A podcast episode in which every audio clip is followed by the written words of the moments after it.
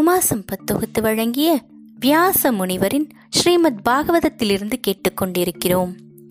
போன எபிசோட்ல பிரம்மா சொன்னதுனால ருத்ரர் தியானத்துக்கு போயிடுறாரு. அதனால பிரம்மன் தானே இந்த உலகத்தை சிருஷ்டிக்கிறத பத்தி யோசிக்க ஆரம்பிக்கிறாரு.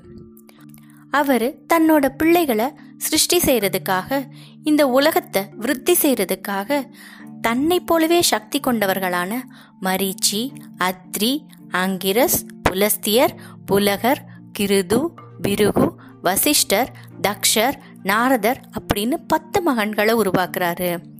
ஆனா அப்பையும் அவர் எதிர்பார்த்த மாதிரி இந்த உலகம் உருவாகல. அதனால பிரம்மா ரொம்ப மனசு உடைஞ்சு போயிடுறாரு.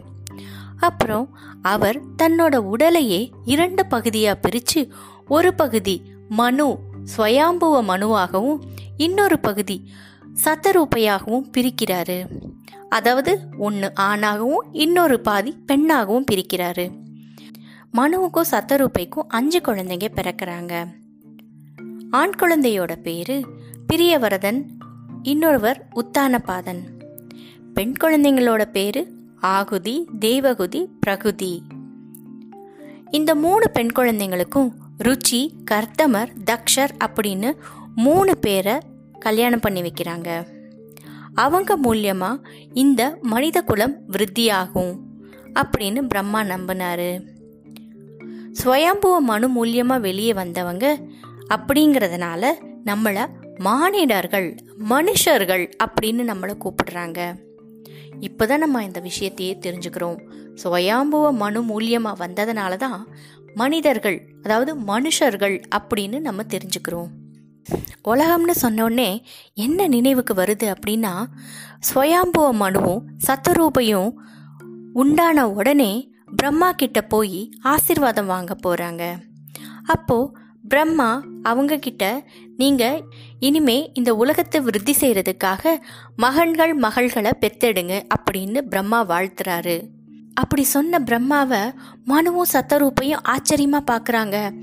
ஏன்னா உலகமா? அது எங்க இருக்கு? அப்படின்னு பிரம்மா கிட்ட கேக்குறாங்க. அப்பதான் பிரம்மா கவனிக்கிறாரு தன் நித்திரையில இருந்ததுனால இந்த உலகமே நீருக்கடியில மூழ்கிருச்சு. பிரளய வெள்ளத்துல மூழ்கி கிடந்தத மறந்துட்டாரு பிரம்மா. மனுவும் சத்தரூப்பையும் மக்களை பெற்றெடுத்து இந்த உலகத்தை விருத்தி செய்யணும் அப்படின்னா அதுக்கு பூமி வேணும் இல்லையா ஆனா அந்த பூமியே இப்ப இல்ல. அந்த பூமி நீருக்குள்ள இருக்கு. அதை எப்படி வெளியில கொண்டு வர்றது அப்படின்னு பிரம்மா யோசிக்க ஆரம்பிச்சாரு எந்த வழியும் கிடைக்காததுனால ரொம்ப கவலையோடு இருக்காரு பிரம்மா. அவரு பகவானை நினைச்சு பிரார்த்திச்சு கண்ணை மூடி தியானம் பண்ண ஆரம்பிச்சிட்டாரு. அடுத்து பூமி தண்ணியிலிருந்து எப்படி வெளியே வந்துச்சு? இந்த உலகம் எப்படி விருத்தியாச்சு? இதெல்லாம் அடுத்த எபிசோட்ல பார்க்கலாமா? நன்றி.